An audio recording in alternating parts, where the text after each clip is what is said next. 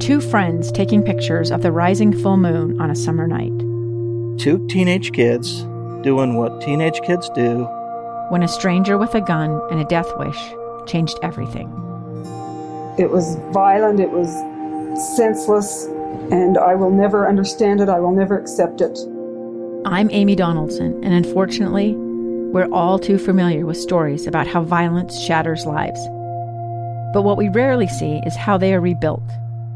In a new podcast, The Letter, we relive tragedy, but only so we can hear the rest of the story the struggle to reclaim lives, the realities of grief, and the possibilities of forgiveness.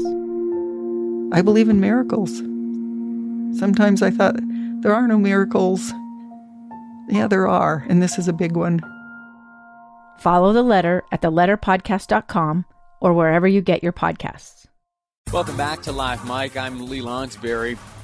Uh, press conferences have eaten up a little bit of the show today, huh? I'm sorry I wasn't able to spend more time with you uh, here on this Monday, uh, but the information uh, presented during those press conferences I think is invaluable. Uh, also heartbreaking, though, as we know, uh, since last you and I joined here to chat on the radio, two more Utahns have lost their lives to this coronavirus. one of them, former Speaker of the Utah House, a businessman, Mr. Garff, as well, had his hands on the 2002 Olympics, and in fact, later on in the program today. We'll be speaking to Fraser Bullock, who as well uh, was a large part of the 2002 Winter Olympics here in Salt Lake City, uh, and in fact today uh, working to bring the Olympics back here. Uh, but Mr. Bullock worked uh, hand in hand with Bob Garff back in 2002 and uh, at other points, I'm sure, and we're going to hear about uh, the good life lived by Mr. Garff, who unfortunately over the weekend we learned passed away due to complications with the coronavirus. Heartbreaking stuff, though there is reason to be encouraged. Dr. Dunn let us know, of course, that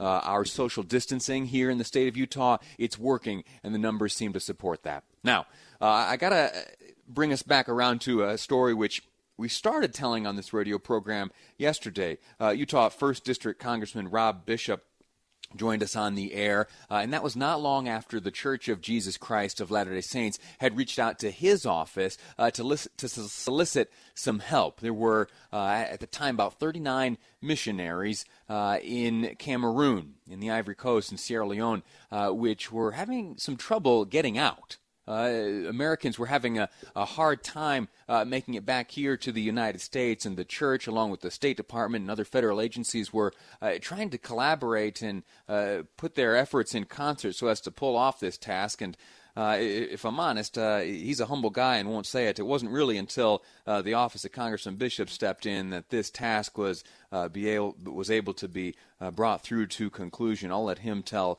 uh, the rest of the story. He joins us now. Congressman Bishop, sir, how you doing? fine. Good to talk to you again. Yeah, likewise. Uh, listen, t- t- give us a, a, quick summary of the story uh, you shared with us last week, and then fill in the, the details which have come to pass since you and I last spoke. Well, with the missionaries in the Cameroon region, they had uh, the embassy was trying to get a lot of Americans out, and their contracts with uh, commercial planes had simply broken down. So on the 20th, we had a constituent contact us to see if we could assist in that. Uh, my staff, and in this case Sherry Pippin, in Utah staff, contacted both the church and the embassy and the mission president on that Monday. Uh, Romney and Lee's staff were involved in it by Tuesday. Uh, on Wednesday, Devin Murphy, my staffer in Washington, D.C., was able to connect me with the executive director for Africa, Ben Dill. And, and I'm, I hate look, I've had a lot of times when I've met with bureaucrats and came out with my teeth just gnashing. This guy was totally different. He understood the situation. He didn't care about the details. He went to work that night to connect the embassy and the church. And by Friday, the landing rights were secured. The plane was ready to leave. The plane took off. The church chartered a plane to take all the missionaries. Forgot to add one thing. There was a, a caveat problem that we faced because all the missionaries were American except for one French missionary, which that's one of the reasons the commercial flight screwed up. Church came in and landed. They got all the missionaries in the Cameroon region off. They went to Ethiopia, where they put the French missionary on a plane to Paris, commercial. The others put on commercial planes I, I believe uh, they went everywhere. I think they stopped in Dublin and Dulles and Detroit before they finally landed in Utah. Those those those kids are home now. The second one was dealing with uh, missionaries from both Sierra Leone and Ivory Coast. And once again, this is where uh, Devin Murphy in Washington got the task force director in contact with the church. Um, and then there again, commercial flights had fallen through. The church uh, provided a charter plane to go down there, giving extra seats to Americans in those areas where the missionaries were not needed. we didn't fill up the plane, so they gave them to extra missionaries there. They'll drop in Ivory Coast first, pick up about 60 missionaries and a dozen Americans, then go to Sierra Leone where they'll pick up another 40 plus missionaries and 100 plus Americans. They will uh, stop in Madrid to refuel and probably will be landing tomorrow morning here in the United States. And, and once again, with th- this is one of the times where the State Department was just marvelous. They were they were so good in helping us work through problems. They didn't hide behind rules. They solved the problems that sometimes those rules cause. And and I I have to thank the State Department and their efforts of working directly with the church to get all this done. How many missionaries are we talking about here? In, in total, how many missionaries needed to be shuttled from uh, point A to point B? 140 plus, 140, 150, somewhere around there and probably there were about 100 110, 112 other Americans that the church put on their flight and brought them back as well. And those 110 to 120 extra folks, uh, folks not missionaries uh, for the church, but rather just Americans, those people are being able to, uh, or they are finding passage back here to America because uh, because there were simply some some extra seats, and uh, and when there are extra seats and there's the ability to to help out, uh, everyone involved was willing to to extend that hand. Uh, yeah, it was. I mean, this is one of those heart wrenching stories that makes you want to kind of tear up when you think about everyone who went the extra mile to do it. Uh, I'm, I'm, I appreciate you giving my staff credit for it and and definitely Devin Murphy and and Sherry Pippin in my staff as well as the rest of my staff did work on this thing. But right, uh, Senator Romney and Senator Lee's staff were also involved.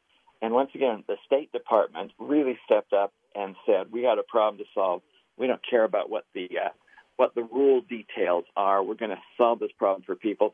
And then, obviously, the church just simply saying, free of charge, you know, fill up the plane. We're we're bringing it anyway get us whomever we need to to bring back home. You, as a member of Congress, are voted into office to cast votes and do legislative work. Uh, that occupies the overwhelming majority of your time, and yet you also maintain the responsibility to serve as a liaison between your constituents, both individuals and organizations and companies which uh, operate within your congressional district. Uh, that type of work uh, called casework. How does this event stack up uh, against and compare in your mind? Uh, to other casework that you've been able to to accomplish as a member of Congress? Now, casework is extremely important, and sometimes it's overlooked. And it once again also requires someone to contact us. In this case, on the 20th, on Friday, a constituent who had a kid that was in, in Cameroon on his mission, they contacted us and see if we could help coordinate with the, between the church and the embassy and the State Department. And that's where we stepped in, and the State Department helped helped uh, big time. Um, look, I, all casework is is significant. The person that calls us has a problem with government. That is the most significant problem in the government or the uh, the day for that individual. Um, some of them become really heartwarming. We're able to help people to be reunited, help people to get out of difficult situations, and in those cases, it makes us kind of you know you can't do it without having some kind of tear in your eye. I mean, watching some of the uh, some of the Facebook footage of a full plane of missionaries coming back here, singing uh, "Till We Meet Again." Um, it, it makes you feel good that we were able to help, and I really appreciate all the staffers, the the other offices, and the State Department for working so closely with the church to solve a problem that uh, that didn't need to be a problem, but they worked together, and and this is one of the high points. I the entire virus situation we're in is a negative, but this is one of those shining moments of people doing the right thing for one another. Congressman Bishop, Rob, sir, I'm, I'm, proud of you.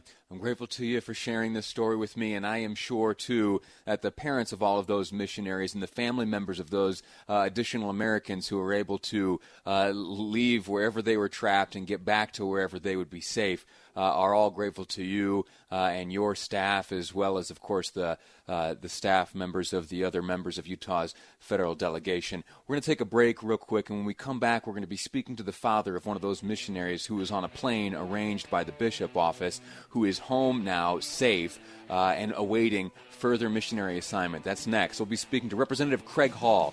His son is home and safe. He'll be our guest next on Live Mic.